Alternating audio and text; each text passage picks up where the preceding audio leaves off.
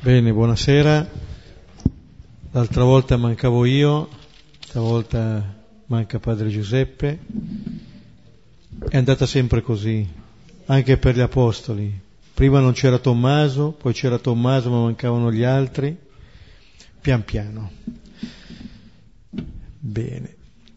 Prendiamo il Salmo 118-119.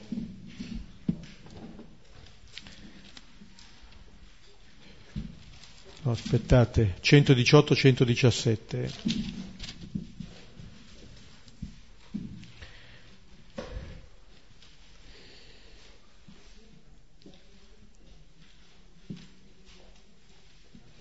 È uno dei salmi che si prega spesso nel tempo di Pasqua e anche uno dei salmi che meglio forse ci introducono nel brano di oggi. Preghiamo come sempre a due cori, nel nome del Padre, del Figlio e dello Spirito Santo. Alleluia, celebrate il Signore perché è buono, perché eterna è la sua misericordia. Dica Israele che egli è buono, eterna è la sua misericordia. Lo dica alla casa di Aronne, eterna è la sua misericordia. Lo dica chi teme Dio, eterna è la sua misericordia. Nell'angoscia ho gridato al Signore, mi ha risposto il Signore e mi ha tratto in salvo. Il Signore è con me, non ho timore. Che cosa può farmi l'uomo? Il Signore è con me e mio aiuto, sfiderò i miei nemici. È meglio rifugiarsi nel Signore che confidare nell'uomo. È meglio rifugiarsi nel Signore che confidare nei potenti. Tutti i popoli mi hanno circondato, ma nel nome del Signore li ho sconfitti. Mi hanno circondato, mi hanno accerchiato, ma nel nome del Signore li ho sconfitti mi hanno circondato come api, come fuoco che divanta tra le spine, ma nel nome del Signore li ho sconfitti. Mi avevano spinto con forza per farmi cadere, ma il Signore è stato mio aiuto. Mia forza e mio canto è il Signore, Egli è stato la mia salvezza. Grida di giubilo e di vittoria nelle tende dei giusti. La destra del Signore ha fatto meraviglie. La destra del Signore si è alzata. La destra del Signore ha fatto meraviglie. Non morirò, resterò in vita e annunzierò le opere del Signore. Il Signore mi ha provato duramente, ma non mi ha consegnato alla morte. Apritemi le porte della giustizia, entrerò a rendere grazie al Signore. È questa la porta del Signore, per essa entrano i giusti. Ti rendo grazie perché mi hai esaudito, perché sei stato la mia salvezza. La pietra scartata dai costruttori è divenuta testata d'angolo. Ecco l'opera del Signore, una meraviglia ai nostri occhi. Questo è il giorno fatto dal Signore. Rallegriamoci ed esultiamo in esso. Dona, Signore, la tua salvezza. Dona, Signore, la vittoria. Benedetto colui che viene nel nome del Signore. Vi benediciamo dalla casa del Signore. Dio, il Signore è nostra luce. Ordinate il corteo con rami frondosi fino ai lati dell'altare. Sei tu il mio Dio e ti rendo grazie. Sei il mio Dio e ti esalto. Celebrate il Signore perché è buono, perché eterna è la sua misericordia. Gloria al Padre e al Figlio e allo Spirito Santo, come era nel principio e ora e sempre, nei, secoli dei secoli. Amen. Ecco, dicevo appunto è un salmo che ricorre spesso nel tempo pasquale, nella liturgia, è un salmo che canta eh, l'opera del Signore, che non nasconde quelli che sono i, i rischi, che sono i pericoli. Eh, il salmista parla appunto di accerchiamento, eh, di essere quasi preso eh, dal fuoco, dal lacci, eccetera, ma di fatto eh, la sua grande fiducia è nel Signore. Ecco, quella che è la forza appunto è il Signore, così come era stato cantato dopo l'Esodo, così sarà sempre. E questa forza del Signore è la sua bontà, quello che viene detto e ripetuto all'inizio, eterna la sua misericordia, il suo amore per sempre, questo sta a significare, è ciò che rimane, è ciò su cui è possibile costruire e ricostruire. Allora eh, la persona di fede non è la persona esonerata dalla lotta, è la persona che sa che la lotta non la si affronta da soli, eh? che c'è questo Signore, che c'è questo Signore che salva e come il Signore salva eh? ci, ci parla un po' della stessa passione, morte e risurrezione di Gesù. La pietra scartata dai costruttori è divenuta testata d'angolo. Con quello che è l'annuncio di Pasqua, quello che è il crocifisso è risorto. Qual è l'annuncio? Cioè non è che l'annuncio di Pasqua cancelli il percorso della passione e morte di Gesù. Anzi, è ciò che rende valido, è ciò che conferma quel cammino perché è il modo con cui noi vediamo che il Signore riconosce nella vita di Gesù, in quella che sono state le sue scelte, proprio la via del Messia per eccellenza. Allora l'aiuto che viene viene da questo Signore, l'aiuto che ci salva viene da questo Signore e questo ci porta al rendimento di grazie. Eh? Non è appunto l'essere esonerati o esentati dalla lotta, ma è quello di attraversare questa lotta secondo questo pieno abbandono al Signore. Tutte le cose che vengono dette qui eh, sono un po' rappresentative della fede del salmista nel Signore. Allora il far tutt'uno di quello che è il destino del salmista con quello che sarà poi appunto la passione, morte e risurrezione di Gesù. Allora possiamo prendere il brano di questa sera, Luca 18, 28, 34. E mentre lo prendete, qualche, visto che anche da un po' che non ci incontriamo, siamo immediatamente dopo eh, due racconti parabolici e poi altri due incontri invece con le persone, la prima con i bambini e poi l'ultimo brano su cui eravate fermati era quello del, di Gesù con il notabile ricco e poi appunto il commento di Gesù alla tristezza eh, di quella persona. Sono rappresentative queste due, pers- due, categorie, il bambino e questo notabile, eh, di due modi eh, di avvicinarsi a Gesù. Da un lato di chi si abbandona fiduciosamente a questo Signore, dall'altro a chi invece ha delle resistenze. E queste resistenze vengono più che dalle ricchezze, dal modo con cui questa persona vive il legame con le sue ricchezze. Possono essere appunto, come in questo caso, ricchezze materiali, ma eh, è una persona che sembra essere eh, schiava un po' sia della, delle ricchezze materiali sia anche di un rapporto con la legge non ordinato.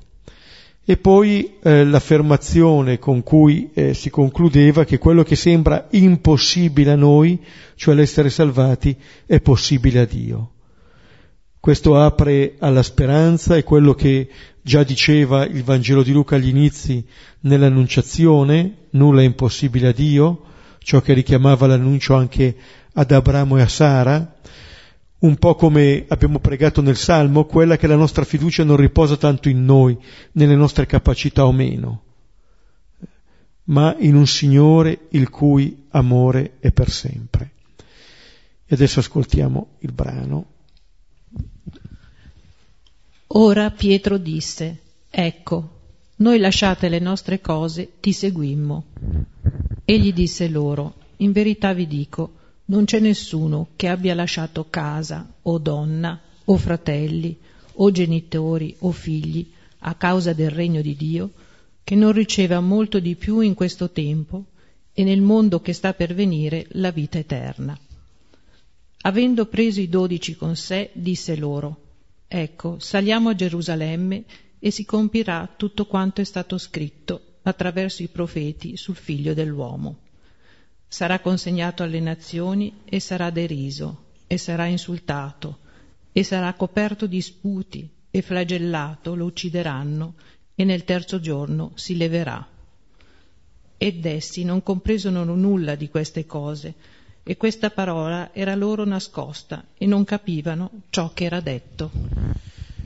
In un certo senso, dopo i bambini, dopo il notabile ricco, eh, rappresentative appunto di, eh, di persone, di come si mettono a seguire il Signore, questo brano si ferma soprattutto sui discepoli, prima in qualcosa che i discepoli attraverso Pietro dicono, e poi Gesù che prende in disparte i dodici e dice loro qualche cosa.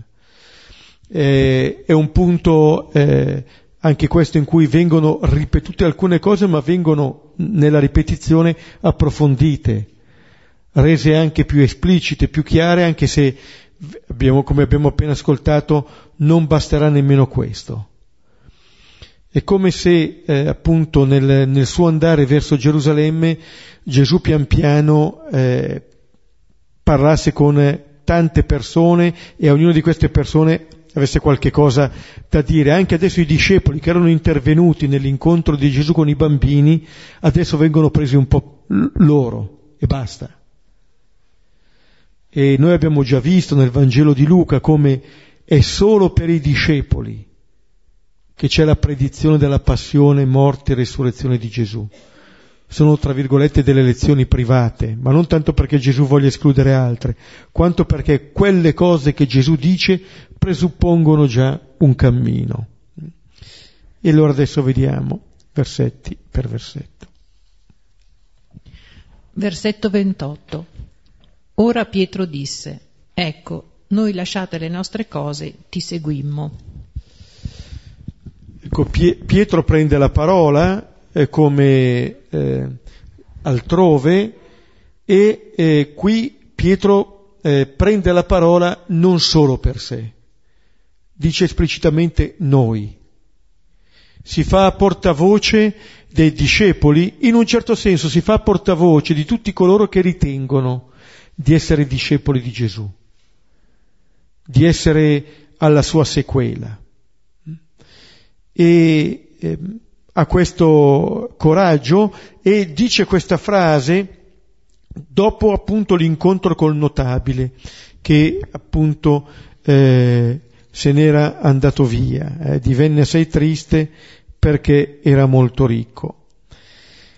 A Gesù che appunto gli aveva detto di vendere quello che aveva e poi di venire di seguirlo, lui risponde così. L'affermazione di Pietro sembra dire, beh, lui non ce l'ha fatta, noi sì. Eh? Di per sé questo può essere anche una conferma, come dire che la via che Gesù propone non è impossibile, è una possibilità, però quello che dice Pietro eh, è anche una specie di domanda. In altri brani paralleli degli altri sinottici la, l'affermazione di Pietro non è tanto un richiamare la memoria quanto loro hanno già fatto ma quasi un dubitare. Noi abbiamo lasciato tutto, che cosa ne abbiamo? Come dire che anche per noi che abbiamo lasciato forse non è poi così vero. Allora si presta un po' a tutte e due queste eh, possibilità, da un lato anche questo noi, eh, su, può suonare appunto come comunità, ma può suonare anche come una specie di egoismo di gruppo. Ricordate al capitolo 9 quando Giovanni impedisce a uno di scacciare i demoni perché non segue noi, perché non ci viene dietro. quasi un affermare qualcosa di sé contro qualcun altro. E qui può esserci, no, come dire, hai visto questo che se n'è andato triste, però noi. E noi sappiamo anche le fatiche che hanno fatto finora i dodici e le fatiche che faranno ancora.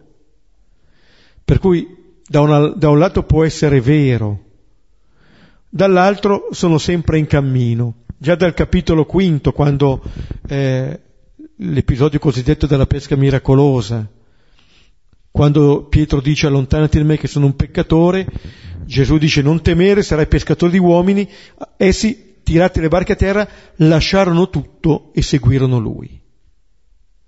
Quello che qua dice, però abbiamo già visto che degli inciampi in questa sequela.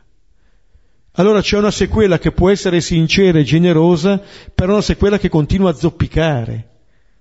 Un po' da tutti e due i piedi, sappiamo bene, siamo reduci non, non tanto tempo fa dalla settimana santa abbiamo visto cosa faranno questi discepoli, che dicono che abbiamo lasciato tutto e che abbiamo seguito. Ma in un certo senso questo non toglie nulla alla sincerità con cui parla qui Pietro. Certo, ci fa vedere che la tentazione può essere sempre quella di riprenderci indietro rispetto alla sequela. Un po' come è stato per, eh, per il notabile, andare dietro a Gesù, magari andare da Gesù, chiedere che cosa dobbiamo fare, però rispetto a quello che ci dice non fidarci. Un po' il, se volete, l'immagine che ci offriva il Salmo, eh, quando è circondato, quando è accerchiato, eh, che era un po' la situazione anche del ricco per certi aspetti, ma paradossalmente il ricco non era circondato da cose negative, ma dai propri beni, ma se vissuti male non sono più tali. Ci rendono un po' schiavi e allora sperimentiamo quella condizione paradossale in cui, eh, come detto altre volte, le cose che abbiamo invece di possederle ci possiedono.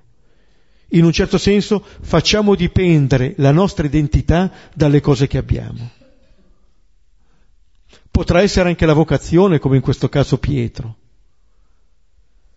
ma poi sperimentiamo che queste cose ci imprigionano, non ci regalano la vera libertà, eh? quella libertà eh, interiore e soprattutto quella libertà che ci aveva detto eh, Gesù nel, nel versetto prima di questo brano, ciò che è impossibile agli uomini è possibile a Dio, che eh, questa possibilità ci è data per grazia, non è una conquista nostra e dono. Forse nell'affermazione di Pietro sembra quasi trasparire un po' che loro ce l'hanno fatta, che loro ce l'hanno fatta. Ora non è che Gesù voglia dire guarda non vali niente, eh? ma come dire non mettere la fiducia in questo. Come diceva il Salmo, ecco l'opera del Signore, una meraviglia ai nostri occhi. Sapere che quanto riusciamo a fare lo facciamo per grazia perché c'è dato. In questo modo avremo anche la prospettiva giusta con cui vivere quello che facciamo, cioè di viverlo come un dono che ci è stato fatto e che ci chiama a condividerlo. Se fosse solamente frutto di una nostra conquista, non andremmo molto avanti. Questo in ogni situazione, non, non dobbiamo necessariamente pensare a chissà quali cose dobbiamo fare, Sant'Ignazio quando mette le regole del discernimento dice anche della preghiera. Guarda che se sei consolato, non montarti la testa. Traduco un po' così perché quello che è avvenuto è dono e grazia di Dio. Non fare il nido in casa d'altri. Ma questa regola è molto liberante, perché in un certo senso non mi viene chiesto di fare delle cose impossibili. Magari una volta vado lì, ho chissà quali intuizioni nella preghiera, se mai il Signore me le dà, poi vado lì un'altra volta, non solo non ho nessuna intuizione, ma sembra che non siano più vere quelle che hai avuto prima, sembra che non passi più il tempo, che non riesca a cavare un ragno dal buco, eccetera, eccetera, o dico non valgo niente. Sono due modi apparentemente diversi, ma coincidenti, eh, di guardare sempre a noi in un certo senso di dire se ce la faccio allora va bene, se non ce la faccio allora non va per niente bene. E invece Gesù ci dice, se ce la fai, ringrazia il Signore, se non ce la fai, ringrazia il Signore. In tutti e due i casi. Allora eh, non c'è né un, chiamiamolo un egoismo personale, né un egoismo di gruppo. Noi abbiamo lasciato tutto, vedremo, abbiamo lasciato talmente tutto, direbbe Pietro, che alla fine lasceremo anche Gesù. Eh? Lasciamo proprio tutto. Ma perché non lasciamo noi? Eh? Non lasciamo noi. Lo abbandoneremo. Ma quell'abbandonare Gesù è esattamente l'opposto di lasciare tutto per seguirlo. E il renderci conto che siamo sempre in cammino. Il discepolo di Gesù è e sarà sempre in cammino. Se rimane discepolo vuol dire che va bene. Se si monta la testa e si fa maestro vuol dire che non ha capito niente del suo maestro. Possiamo continuare. Versetti 29 e 30. Egli disse loro, in verità vi dico, non c'è nessuno che abbia lasciato casa, o donna, o fratelli, o genitori, o figli a causa del regno di Dio, che non riceva molto di più in questo tempo e nel mondo che sta per venire la vita eterna. Ecco, allora Gesù parla a loro, vedete, non dice solamente a Pietro, perché Pietro in un certo senso si è fatto portavoce di tutti. Allora disse loro e introduce in maniera solenne quanto eh, vuol dire Gesù, eh, è qualcosa che appunto richiama l'importanza eh, di queste affermazioni e dice va sul sicuro, non c'è nessuno. Vuol dire che quelli che si ritroveranno nella situazione dei discepoli saranno chiamati a confrontarsi, come dire, giochiamo a carte scoperte talmente scoperte che dirà in questo tempo. Gesù non dice la vita eterna, adesso è così ma poi, no, no, adesso. Per cui, come dire, se quanto eh, tu dici della sequela tu lo verifichi adesso va bene. Se non lo verifichi adesso c'è qualcosa che non va nella sequela. E allora parla del lasciare, ricordate avevamo già trovato, no? chi viene a me non odia suo padre, sua madre, eccetera, eccetera. Qui qualcosa del genere avviene. Eh? Riprende un po' il lasciare che, di cui parlava Pietro, è lo stesso verbo chiuso appunto per lasciare le reti in Luca 5:11, e qui eh, c'è qualcosa che è chiamato a lasciare. Già da Genesi noi sappiamo che i veri incontri avvengono dopo che si è lasciato qualcosa. Per questo l'uomo abbandonerà suo padre e sua madre, si unirà alla sua donna e due diventeranno una carne sola. I veri incontri si, la, si avvengono lasciando in un certo senso le nostre origini e non mettendo addosso a chi incontriamo quelle che sono le nostre origini o le nostre attese. Qui però Gesù fa un passo ulteriore perché elenca delle cose, mette la casa, Luca non mette campi, averi, eccetera. Insiste soprattutto sulle relazioni. Donna, fratelli, genitori, figli. Ecco, questo siamo chiamati eh, a lasciare. Che cosa vuol dire lasciare qui? Per usare, citavamo prima Sant'Ignazio, per usare un termine chiave negli esercizi spirituali è ordinare. Sapere quello che viene prima e quello che viene dopo. Sapere quello che è assoluto e quello che non lo è. Se volete, a commento di questo brano potete leggere, quando avrete tra le mani il libretto degli esercizi spirituali, il numero 23, il cosiddetto principio e fondamento dove appunto Sant'Ignazio propone all'esercitante questa prospettiva di vivere i legami con la libertà del cuore. Non farci assoluto degli altri e non rendere nessuno e niente nostro assoluto. Questa è la possibilità per vivere davvero legami liberi. Allora il lasciare non vuol dire negare, i legami. Gesù non annulla il comandamento dell'obbedienza ai genitori, non annulla appunto i legami con le persone, anzi, in un certo senso eh, dice che eh, avremo questo, non riceva molto di più in questo tempo. Allora Gesù non vuole negare queste cose o dire che non valgono, vuol dire che ci vuole dare la chiave giusta per vivere meglio questi rapporti.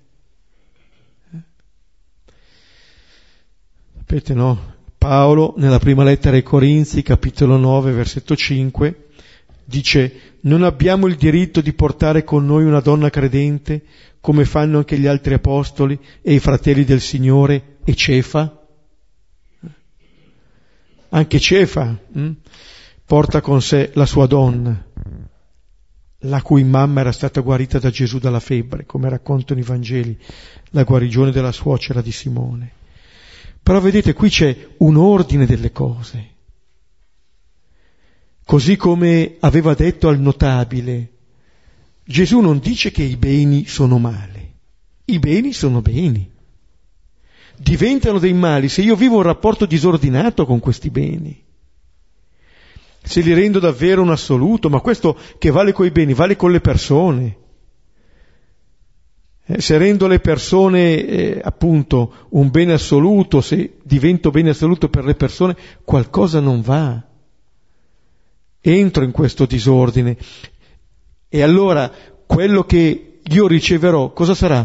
Saranno queste relazioni stavolta però ordinate. Allora le potrò vivere pienamente, senza paura, senza paura di perderle, senza paura di perdermi in queste relazioni qui. È quello che lo stesso Paolo, sempre nella prima ai Corinzi, parla come la logica del come se, come se non. Quel, d'ora innanzi quelli che hanno moglie vivano come se non l'avessero, quelli che piangono come se non piangessero, quelli che gioiscono come se non, come se non gioissero, quelli che comprano come se non possedessero, quelli che usano i beni del mondo come se non li usassero pienamente. Prima Corinzi 7, 29, 31. Certo, poi troveremo che cosa? Troveremo relazioni. In questo tempo e nella vita eterna che verrà e nel mondo che sta per venire. Troveremo questo. Bonhoeffer diceva che alla fine della vita sono proprio le relazioni umane ad essere la cosa più importante della vita. E cosa sarà il paradiso se non la pienezza di queste relazioni? Gesù prega per questo, come dice il capitolo 17 di Giovanni, perché siano una cosa sola, come noi. Per questo prega. Però appunto la condizione di possibilità è di vivere la relazione con le persone, con le cose, in maniera libera, col cuore libero, sapendo anche che non si conclude con questa vita. Per cui anche questa vita non è da assolutizzare nel mondo che sta per venire la vita eterna. Noi spesso abbiamo un po' la tentazione, forse era un po' parte della tentazione del giovane ricco, del notabile, di andare dietro Gesù per avere qualcosa. Chiudendo il nostro orizzonte in questa prospettiva. Non basta questa prospettiva. Non basta. C'è un mondo che sta per venire. E siamo chiamati, dice Gesù, a questa vita eterna e a poterla vivere già qui, a cominciare già qui, d'ora innanzi, dice Paolo, d'ora innanzi. E Gesù dice in questo tempo e poi. Cioè possiamo vivere già da adesso con questa libertà del cuore. Il possedere o il possederci è un sintomo di paura, di mancanza di fiducia. Il trattenere o il trattenerci è sinonimo di questa mancanza di fiducia. Paura di perdere, paura di perderci. Certo sappiamo bene che quando si vuol bene si ha paura di perdere. Ma se io vivo con libertà questo rapporto, se lo vivo come un dono, questo rapporto, allora forse pian piano comincerò a costruire bene il rapporto con il donatore. Altrimenti andrò, andrò dietro al Signore solamente per i beni che mi può dare e non per Lui. Non lo cercherò per Lui, lo cercherò per qualcos'altro. Appunto come chi, per farle, ricollegarmi all'esempio di prima, entro in preghiera se mi dà qualcosa, se non mi dà niente dopo cinque minuti vado via magari dicendo che non gli voglio far perdere tempo al Signore, eccetera, eccetera, eh, mascherando così eh, la mia incapacità di rimanere lì. Allora vivere eh, con piena libertà questo. E il fatto che noi siamo chiamati a vivere relazioni nuove, l'altro giorno c'era nella liturgia il capitolo primo degli Atti degli Apostoli, lì quando tornano dopo l'ascensione di Gesù, arrivano a Gerusalemme, salgono al piano superiore, al cenacolo, dove erano soliti riunirsi, e eh, Luca rimette l'elenco degli apostoli, dice così, Pietro e Giovanni, Giacomo e Andrea. Non dice Pietro, Andrea, Giacomo e Giovanni. Cioè, c'è un elenco in cui la fraternità, per dir così, è incrociata. Pietro non è più con Andrea, è con Giovanni. Andrea non è più con Pietro, è con Giacomo. Ci sono delle relazioni nuove, non più basate sul nostro sangue, ma sul sangue di Gesù. È lì che si fonda la nostra fraternità. È lì che c'è la piena fraternità, finalmente ordinata e riordinata. Questa è la possibilità. Eh? In un mondo in cui invece sembra che eh, si prenda sempre più le distanze dall'altro, eh? oppure siano solo dei nostri, noi, noi, noi, noi, eh? poi alla fine sempre io, io, io, questa invece è un'apertura. Come dire, abbi fiducia, eh? giocati nelle relazioni, senza la paura di perderti. Non si perde nessuno. Ecco, e questa sarà la vita eterna, che è la nostra speranza per eccellenza. Quando noi viviamo delle cose belle, desideriamo che siano eterne, che non abbiano fine. Lo desidera anche Gesù, con questo grande segreto che ci dice, eh? Di vivere già queste relazioni così, con questa libertà interiore, con questa libertà del cuore, quella che Sant'Ignazio chiama indifferenza non perché non me ne importi niente, ma perché sono libero di fronte alle creature. Libero io nei loro confronti, cercando di lasciare libero anche gli altri nei miei confronti e nei confronti degli altri. Se noi vediamo che la nostra relazione con gli altri aiuta gli altri a crescere, è una relazione buona, ordinata. Eh? Altrimenti è una relazione che non si basa sulla fiducia, ma sulla paura. Versetto 31. Avendo preso i dodici con sé, disse loro, Ecco, saliamo a Gerusalemme e si compirà tutto quanto è stato scritto attraverso i profeti sul figlio dell'uomo. Ecco, Gesù risponde a, a Pietro, attraverso Pietro, ai discepoli e adesso prende i dodici. È un modo con cui l'Evangelista ci segnala che per ascoltare queste parole, non per comprendere, perché abbiamo appena visto che, abbiamo appena ascoltato che non le comprenderanno, ma per riceverle è necessario entrare in un tipo di relazione con Gesù. Gesù li prende con sé. L'annunci della passione sono solo per i discepoli. E cosa dice? Ecco saliamo a Gerusalemme. In un certo senso è da tutto il Vangelo che Gesù va a Gerusalemme. Dalla purificazione in avanti che Gesù non fa che salire a Gerusalemme, anche se poi, come abbiamo visto, da 9.51 nel Vangelo di Luca, questa, eh, questo cammino verso Gerusalemme diventa definitivo. Però Gesù eh, lo ricorda qui ai discepoli. Saliamo a Gerusalemme. Potrebbero dire, sappiamo bene che saliamo a Gerusalemme. Siamo partiti da un po', e i nove capitoli che siamo partiti da Gerusalemme, sono alcuni mesi che stiamo camminando verso Gerusalemme, però fa bene ogni tanto ricordarcelo. perché anche nel nostro cammino poi le cose sembrano che vadano quasi in automatico e non ci meravigliamo nemmeno più di niente. Abbiamo pregato col Salmo, ecco l'opera del Signore, una meraviglia ai nostri occhi. Invece noi, per noi il rischio è un po' di fare come, non dico che era questa l'intenzione, eh, ci mancherebbe altro, ma di quello che si dice di Maria e di Giuseppe, erano soliti andare tutti gli anni a Gerusalemme per la festa di Pasqua. Ecco, siamo soliti. Siamo soliti fare le stesse cose. Ora va bene, eh? siamo soliti anche respirare, non ce ne accorgiamo, e va bene, ci regala la vita, eh? senza che ce ne accorgiamo viviamo. Però forse è bene ogni tanto fermarsi e dire, guarda, respiro. To, guarda, vado per la festa di Pasqua.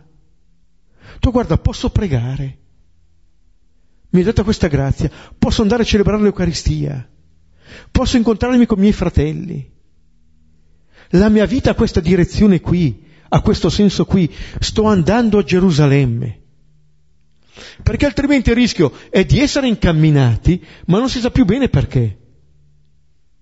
E lo si vedrà bene per questi discepoli. Sono dietro Gesù, sanno che Gesù sta andando lì, gliel'ha già detto una volta, due volte, nel Vangelo di Luca più volte. E Gesù si prende la briga di ricordarglielo ancora. Saliamo a Gerusalemme. Lo sanno, anche nella eh, trasfigurazione detto, si parlava con Mosè ed Elia dell'esodo che avrebbe compiuto a Gerusalemme. È lì che si focalizza tutto. E allora in un certo senso saliamo a Gerusalemme, quali attese avranno i discepoli? Quale meta per loro è Gerusalemme? Che cosa rappresenterà per loro Gerusalemme? E Gesù dice si compirà tutto quanto è stato scritto attraverso i profeti sul figlio dell'uomo. Poi vedremo il si compirà. Dice che, eh, dice Gesù, guardate, non vi sto dicendo nulla di nuovo. Vi sto ricordando quello che è stato scritto attraverso i discepoli, non dai discepoli, eh, dai, profe- dai profeti, ma attraverso i discepoli, come dire, è Dio che ha detto quelle cose lì. Per cui si compiranno quelle cose. I discepoli, sono, i profeti sono stati strumenti di questo annuncio. Ma in un certo senso, quello che eh, dice Gesù è che quello che avverrà a Gerusalemme è quello che è stato scritto. Se avete letto le scritture, bene, non vedrete altro che quello che c'è scritto. Però Gesù dice una cosa, si compirà. Quello che è stato scritto avrà il suo compimento a Gerusalemme. Siamo invitati già da qui a leggere quello che avverrà come un compimento. Gesù vive e vivrà quello che accadrà a Gerusalemme come un compimento, non come un fallimento. Come un fallimento lo leggeranno gli altri. Come un compimento lo vivrà Gesù. Si compirà tutto quanto, non resta fuori niente da quello che Gesù compie. Tanto è vero che ai due di Emmos dirà esattamente questo, che le scritture si sono compiute lì. Se volete potete andare a leggere i quattro, i quattro canti del servo del Signore, per esempio Isaia 50, eh, e vedere la passione di Gesù in un certo senso è già scritta, solo che è la vita di Gesù che rende quella parola viva e non appunto una lettera morta. Gesù dà vita a quelle parole. E allora l'andare a Gerusalemme, il salire a Gerusalemme è realizzare quanto appunto è stato scritto. Questo è quello che Gesù compirà. Allora sapere che si va verso un compimento è come se Gesù continuasse a preparare i suoi discepoli a vivere in questo modo i giorni della Pasqua. Versetti 32 e 33. Sarà consegnato alle nazioni e sarà deriso e sarà insultato e sarà coperto di sputi e flagellato, lo uccideranno e nel terzo giorno si leverà. Bene, detto del compimento, detto bel compimento. Mm. sono ancora in tempo ad andarsene. Sapete che nel Vangelo di Giovanni, al capitolo sesto, eh, quando, capitolo che comincia col segno dei pani, poi vogliono far, le folle vogliono fare Gesù, Gesù va sulla montagna, poi va a Cafarno, fa quel discorso sul pane di vita, cioè spiega quello che è stato il segno, e allora cosa succede? Che tanti dei suoi discepoli non vanno più con lui. Al punto che Gesù va dai dodici e dice, e dice forse anche voi volete andarvene. Vedete questa delicatezza di Gesù quasi di togliere i dodici dal disagio che possono vivere. Dare parola alla loro fatica. Volete andarvene anche voi? Gesù non cambia programma, eh? siamo in fase di elezioni, eh? non è che facciamo il programma in base ai voti che vogliamo prendere. Questo non è essere interessati alle persone, essere interessati a sé. Gesù è interessato alle persone e non cambia programma. La vita è questa per Gesù. Allora qui qual è il compimento? Il compimento Gesù lo vede in sei cose che noi facciamo e in una sola che fa Lui. Il compimento è questa predizione appunto della passione, morte e risurrezione, che viene ripetuta. Gesù ne aveva già parlato e ripete. Gesù non si stanca. Dice, eh, ripete sempre le stesse cose. In quanto a ripetizioni, noi lo battiamo. Eh? Non nelle cose buone che facciamo, ma nel ritrovarci sempre lì, da capo. Se Gesù le ripete perché ci trova sempre lì. Eh? Però ci dà fiducia, vedete, questa ripetizione è ciò che ci dà fiducia. È un segno che Gesù non si stanca. Più forte lui della nostra incomprensione. Noi ci possiamo meravigliare della nostra incomprensione, non lui. Celebrate il Signore perché è buono perché il suo amore è per sempre, perché eterna è la sua misericordia. Gesù la mostra anche qui la sua bontà, non viene mai meno a questa bontà. Del resto già Simeone ha cominciato a dire no, in, al capitolo secondo, egli è qui per la risurrezione di molti in Israele come segno di contraddizione. E a sua madre, anche a te una spada trafiggerà l'anima. Poi al capitolo 9, il versetto 22, dopo la professione di Pietro. Sempre al capitolo 9, versetti 43-45, mettetevi bene in mente queste parole, il figlio dell'uomo sta per essere consegnato nelle mani degli uomini.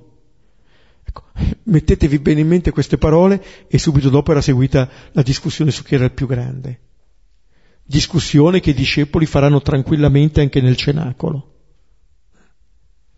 mostrando appunto dove si trovano, che si può salire a Gerusalemme, si può andare nel cenacolo e non seguire ancora Gesù. Eh? E Gesù che si consegna a questi discepoli qui che non stanno capendo niente eh? di Lui. Il fatto poi che eh, sono sei queste azioni e una sola viene detta per la risurrezione, ci dice quello che un po' fa, ha fatto un po' da scandalo questa sofferenza del figlio dell'uomo, questa sofferenza.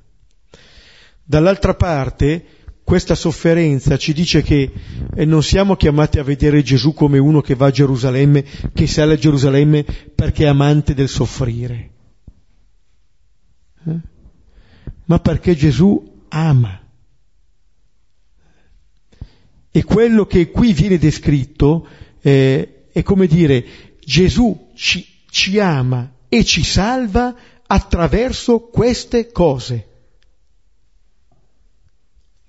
Nel prossimo, nel prossimo, brano ci fermeremo sull'ultimo segno che compie Gesù, che è la guarigione del cieco. Qui stiamo vedendo che la cecità è dei discepoli. Eh? Allora capiremo bene perché guarisce un cieco. Ma in un certo senso poi Gesù non compierà più segni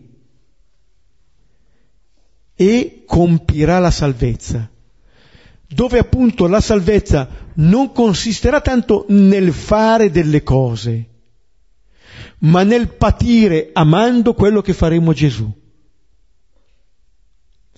cambiando di segno al nostro male.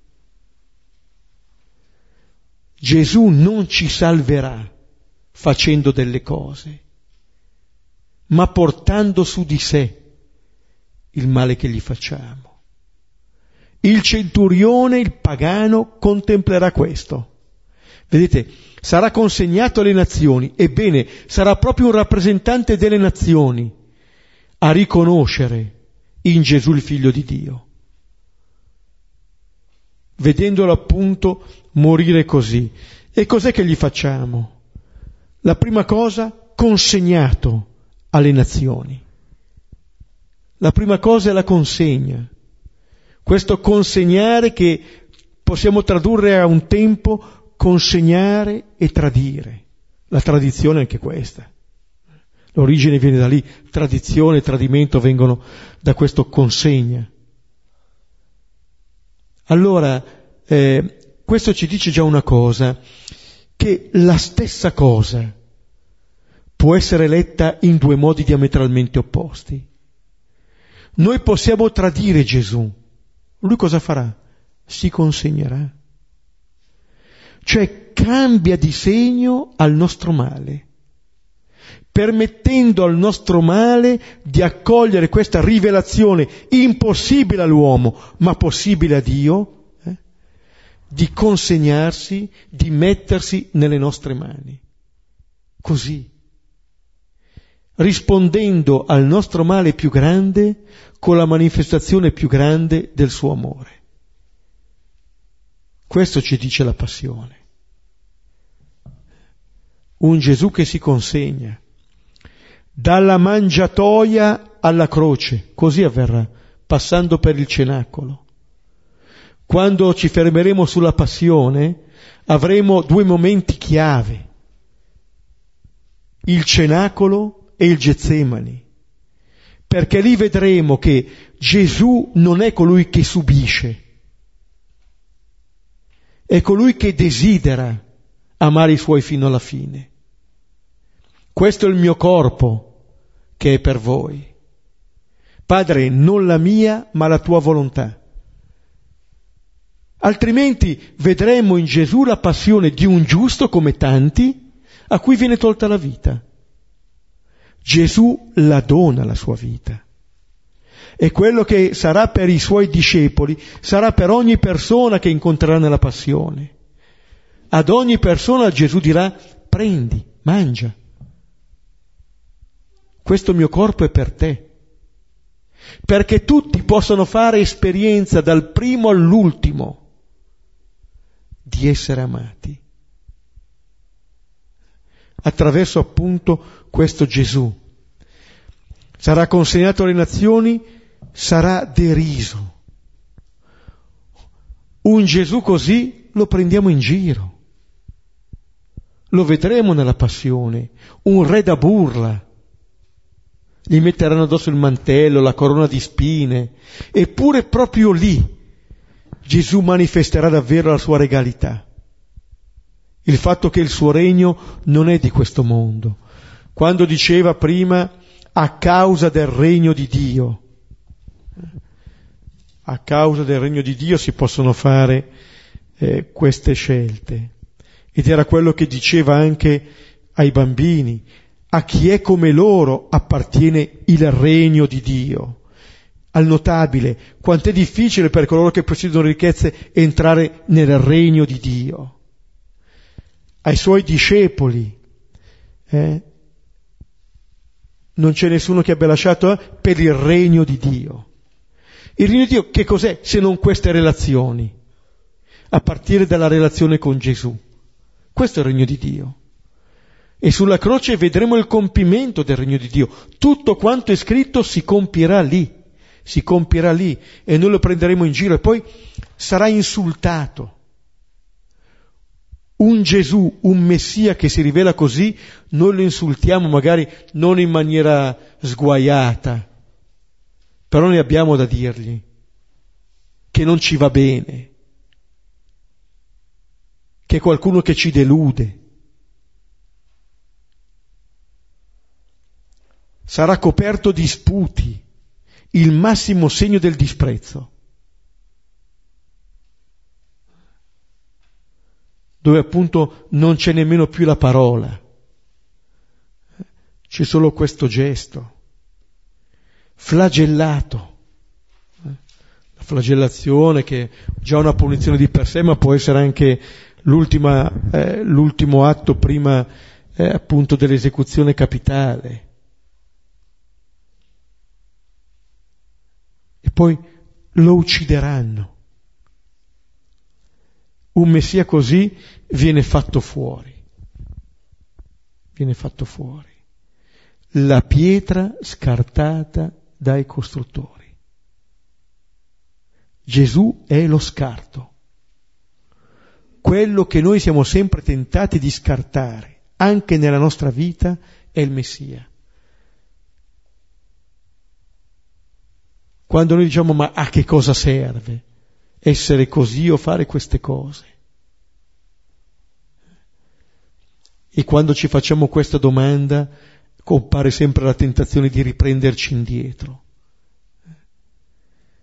di riprenderci in mano la nostra vita. E invece Gesù va fino in fondo, si compierà. Eh? Il suo amore per i suoi si compie.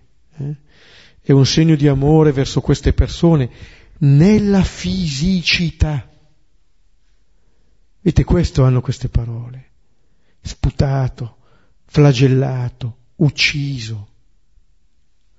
Anche nei canti del servo del Signore di Isaia eh, si parla di guance, di sputi, di barba che viene strappata, di dorso. Eh, è la nostra vita, è la nostra vita. Spesso le nostre resistenze le cominciamo a capire anche dal nostro fisico, a cominciare dalla preghiera. Eppure è anche la nostra promessa. Tanto è vero che lo diciamo anche nel credo, crediamo nella risurrezione della carne. Ecco, Gesù va fino in fondo, va fino in fondo. Nel terzo giorno si leverà. Ecco, viene, viene, proclamata qui anche la risurrezione, non in tutti i preannunci di Luca della passione, morte e risurrezione, la risurrezione viene resa esplicita. Nel terzo giorno, come dire anche non subito, non immediatamente. Ricordate i due di Emmaus che vanno via un po' prima che cada anche il terzo giorno. Il resistere, il fidarsi, fidarci di Lui fidarci anche magari di non vedere immediatamente le cose. Lo sappiamo anche, ma nella vita non avviene così. A parte i clic che facciamo, e magari ci parte anche qualche messaggio con una parola che non abbiamo scritto, ma se facciamo il clic c'è il T9 che ci manda via anche le parole sbagliate. Ma sono solo quelle che avvengono così. Nella vita le cose vere hanno bisogno di tempo, di tempo.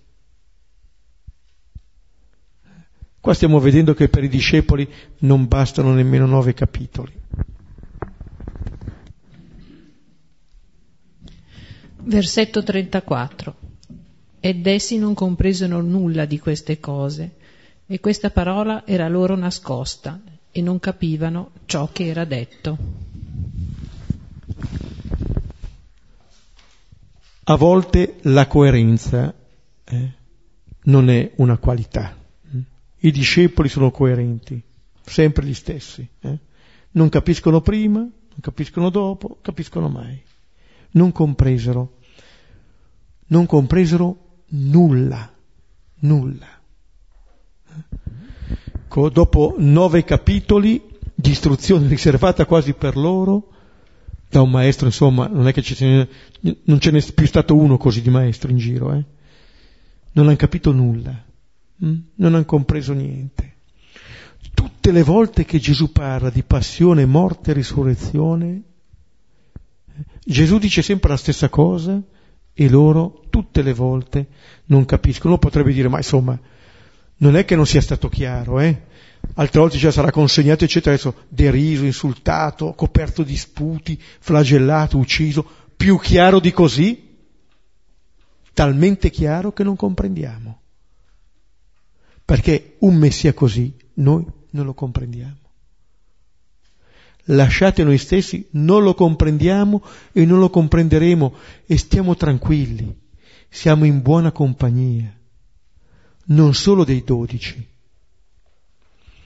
Lo stesso termine che usa qui Luca, Luca l'ha usato al capitolo secondo, quando Gesù, tanto per cambiare, era a Gerusalemme, dodicenne e mentre i suoi sono tornati indietro Gesù è rimasto a Gerusalemme, come dire è lì la sua meta. Eh? E ricordiamo, no? E Maria e Giuseppe, Maria quando lo vede diceva, figlio, perché ci hai fatti così? Ecco tuo padre e io, angosciati ti cercavamo. Ed egli rispose, perché mi cercavate? Non sapevate che io devo occuparmi delle cose del Padre mio? Lo stesso verbo che usa eh, Luca per indicare la passione, morte e risurrezione di Gesù, questo dovere. Eh? Io devo occuparmi delle cose del Padre mio. Ma essi non compresero le sue parole. Lo stesso verbo che usa qui Luca per i discepoli. Qui in Luca 2, eh, versetto 49, sono le prime parole che Gesù pronuncia nel Vangelo di Luca, parole programmatiche. Tanto è vero che anche le ultime parole di, Luca, di, Gesù nel Vangelo di Luca saranno rivolte al Padre. Padre, nelle tue mani consegno il mio spirito. E non vengono comprese. E non dai pagani o dai discepoli, da Maria e da Giuseppe. Qui non vengono compresi dai discepoli, Gesù non viene compreso dai suoi. Ma Gesù non gioca a fare l'incompreso, eh? Tanto che si dice, partì dunque con loro e scese a Nazareth. Qui va con i suoi discepoli e sale a Gerusalemme. A Nazareth stava loro sottomesso a Gerusalemme andrà a consegnarsi, si consegna a Nazareth, si consegna a Gerusalemme. Gesù ha solo queste parole da dire, ha solo questa vita da vivere. Consegnarsi nelle nostre mani, sia che scenda a Nazareth, sia che salga a Gerusalemme, è la stessa vita. Con Maria e con Giuseppe e con i suoi con i suoi discepoli. Ecco, l'atteggiamento che eh, può venire da qui è, è, è appunto forse quello di Maria, almeno di custodire queste parole, anche quelle che non si comprendono. Non ci viene chiesto di comprendere subito. Eh, Gesù non congeda i suoi da Gerusalemme dicendo, sentite, tornate a Nazareth. Eh. Bravi artigiani, ma state lì. Io no, io mi fermo qui nel Tempio. No, no. Gesù va e si sottomette ai suoi. Eh? E Gesù sale con i suoi discepoli a Gerusalemme. E quando sarà nel cenacolo dirà ho desiderato ardentemente di mangiare questa Pasqua con voi prima della mia passione. Questo è il modo con cui Gesù vive le relazioni. E dall'altra parte, appunto, eh, forse Attraverso questo noi comprendiamo, questo possiamo comprendere, che da soli non riusciremo a comprendere. Che quello che possiamo comprendere nella contemplazione continua della passione, morte e risurrezione di Gesù. Non c'è data altra via. E chiedere al Signore che apra i nostri occhi come poi gli aprirà quelli di Emmaus che prima non lo riconoscono e poi invece quando Gesù apre gli occhi allora lo riconoscono. Allora quello che è impossibile presso gli uomini diventa possibile presso Dio. Questa è la nostra speranza. Allora vediamo che non siamo distanti dal notabile, che siamo come noi in sua compagnia. che la sua tristezza è anche la nostra e sarà come quella dei due di Emmaus, fin quando il Signore non ci aprirà definitivamente gli occhi, cioè non ci farà nascere davvero, non ci farà vivere davvero, fin quando non comprenderemo seriamente che cosa vuol dire vivere già in questo mondo. Ecco, la nostra speranza è questa, hm?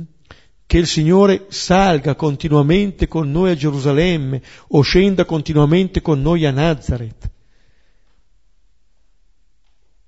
E noi possiamo vivere lì con Lui accanto, chiedendogli continuamente di aprirci gli occhi, chiedendogli continuamente eh, questa comprensione. Vedete, non è una comprensione della testa, eh. hanno capito bene quello che Gesù ha detto.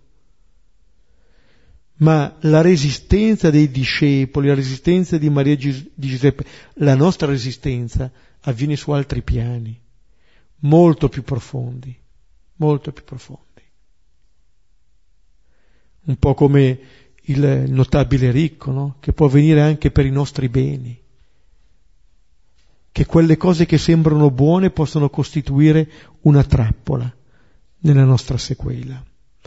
Ecco che allora attraverso questo versetto Luca ci fa vedere come i discepoli eh, sono ancora ciechi, non vedono non riescono ancora a contemplare e ci sarà bisogno della guarigione dei nostri occhi per poter contemplare in quel Gesù il figlio di Dio, non nel Gesù che possiamo immaginarci noi con gli occhi chiusi sognando chissà quale Messia, ma tenendo bene gli occhi aperti sul Gesù che sale a Gerusalemme. Ci fermiamo, rileggiamo e condividiamo.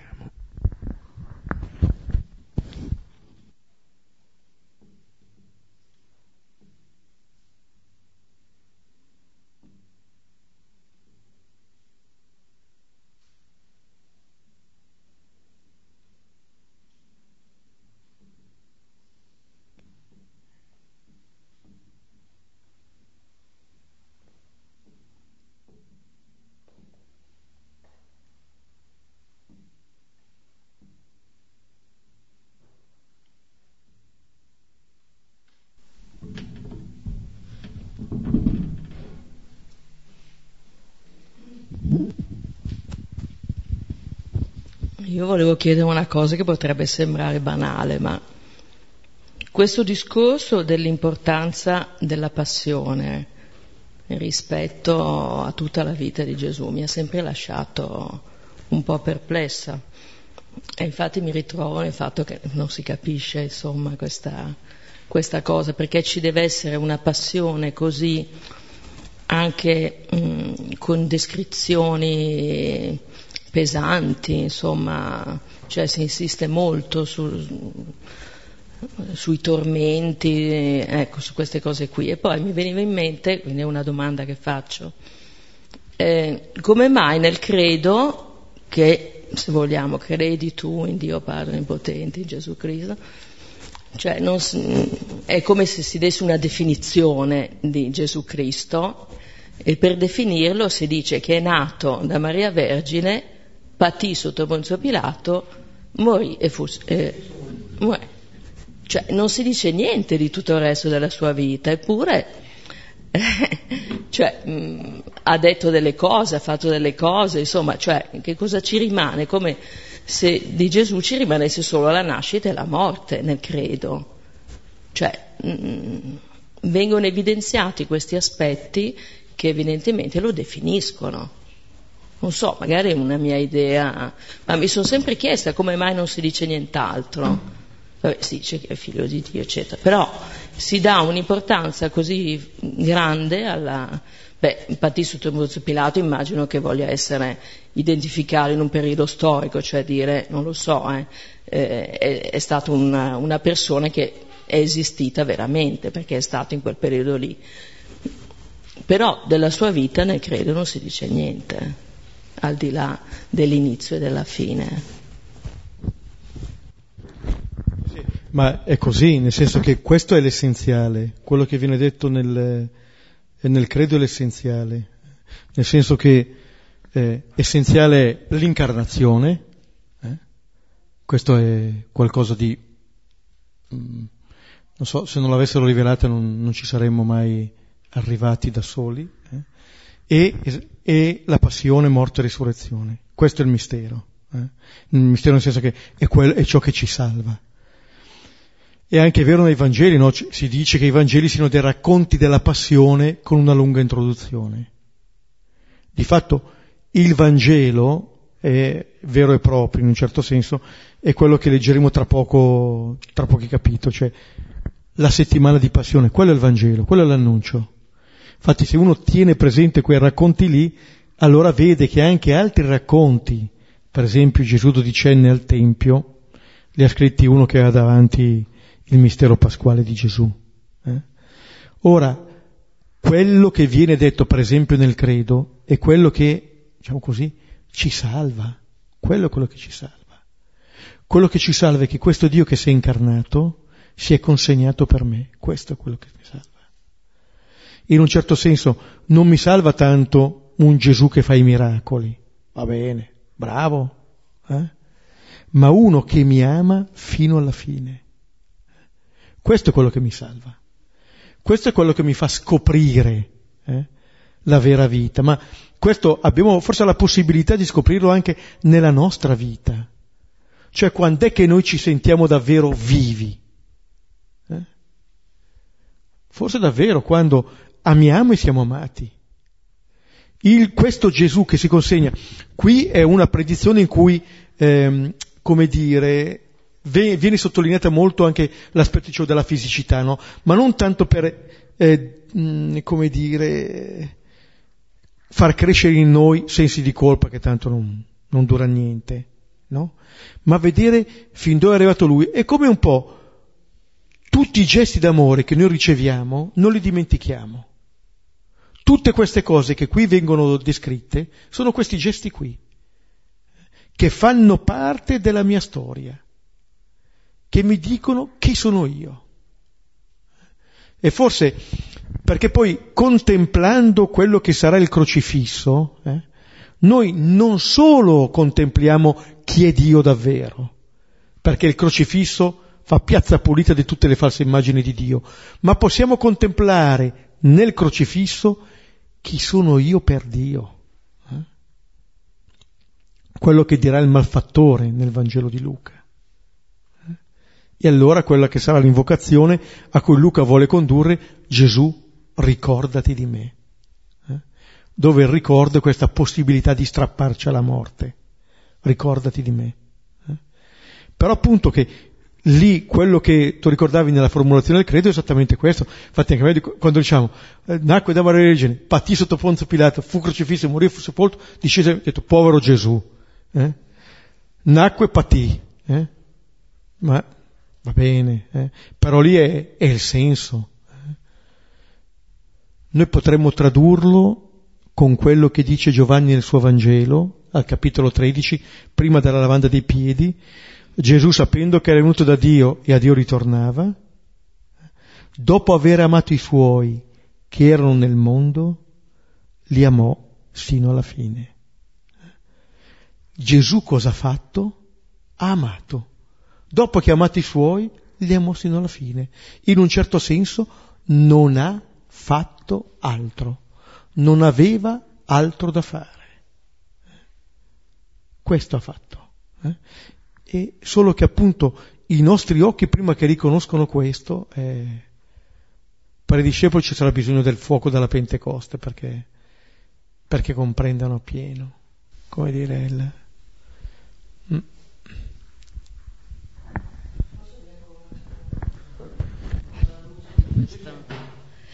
No, che qua mi sembra di vedere allora una differenza mm, abbastanza significativa fra quello che dovrebbe essere un cristiano credente, appunto, che ha capito questo, questa cosa e invece, cioè, vediamo tanti laici che ammirano Gesù, ma non lo ammirano certo per questo, lo ammirano tendenzialmente per quello che ha detto, per le frasi che ha, eh, so, che ha detto a questo e a quello, per quello che ha fatto durante la sua vita, ma non certo per questo aspetto della passione. Quindi Cioè, mi sembra che vederlo come profeta perché dice delle cose o vederlo come dice appunto il credo siano due cose fondamentalmente opposte mm-hmm.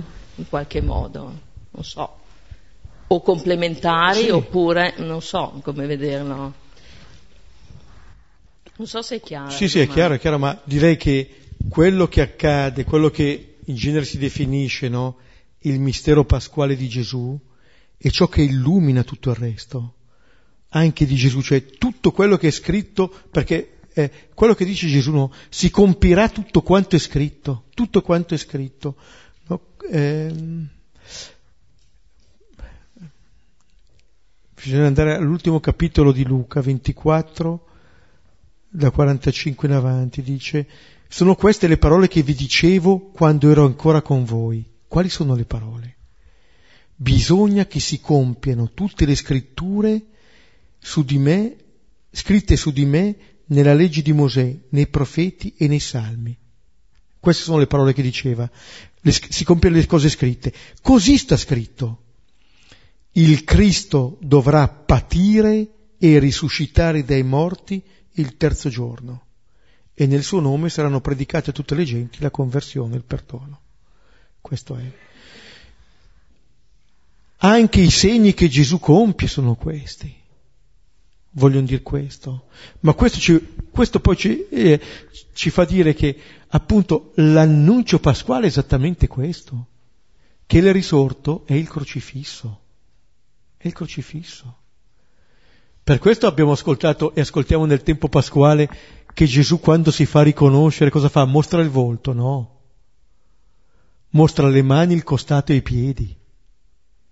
Mostra i segni del suo amore per noi, questo mostra il crocifisso. Dice la liturgia, con i segni della sua passione vive immortale. Allora è questo che ci fa comprendere il resto. Non ci sono due Gesù. Eh? E tutto quello che è scritto prima è per, farci, per portarci lì col centurione davanti al crocifisso.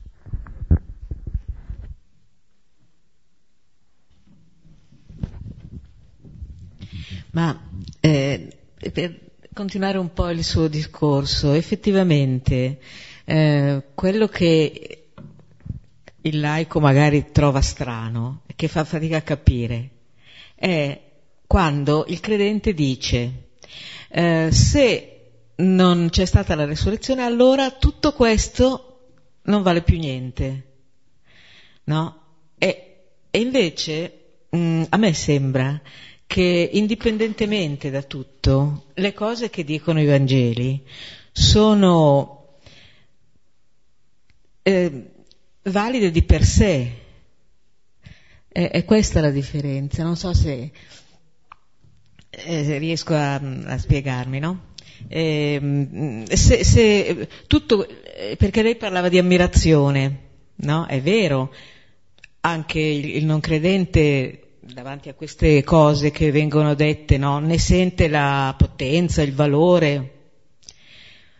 E proprio per questo, siccome hanno questo valore dentro di sé, ehm, è come se non avessero bisogno di altre garanzie. Eh, perché dovrebbero smettere di essere, di essere validi, di, di insegnarci a pensare a un mondo migliore di questo.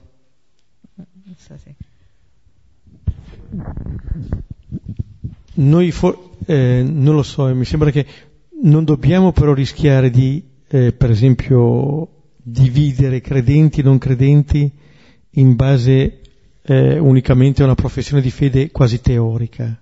Eh. Gesù nel Vangelo trova la fede nei pagani pagani, in quelli che non ce l'hanno. Il centurione, no? Gesù dice nemmeno in Israele ho trovato una fede così grande. È come se dicesse adesso nemmeno tra i credenti ho trovato una fede così grande. Cioè, eh, quando ci si incontra sul senso della vita, su cosa viviamo, su come viviamo, quello è il punto. Lì verifichiamo eh, se, diciamo, se siamo discepoli o meno di questo Gesù. E Gesù non è che voglia mettere sull'etichetta qualcuno. Eh? Cioè, allora diventa eh, veramente la vita eh, eloquente che dice di qualcosa. Allora non è tanto credo in questo o non credo in questo, eccetera, eccetera. Ma appunto vedere come uno, come uno, vive, che senso dà alla sua, alla sua vita, alle sue relazioni, al suo rapporto con le cose, eccetera.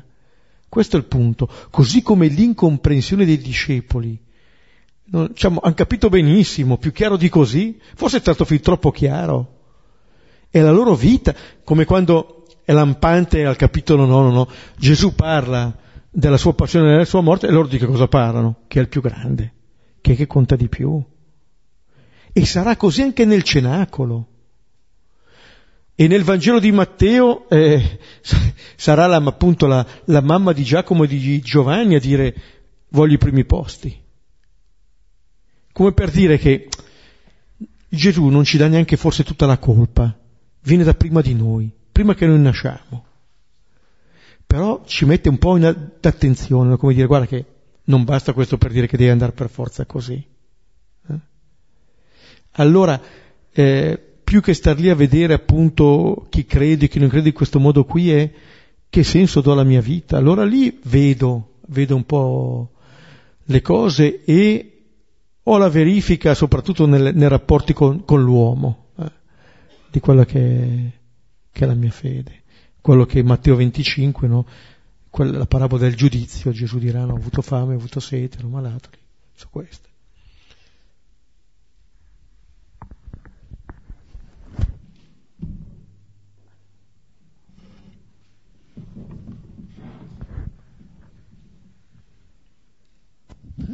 Concludiamo con il Padre nostro, nel nome del Padre, del Figlio e dello Spirito Santo.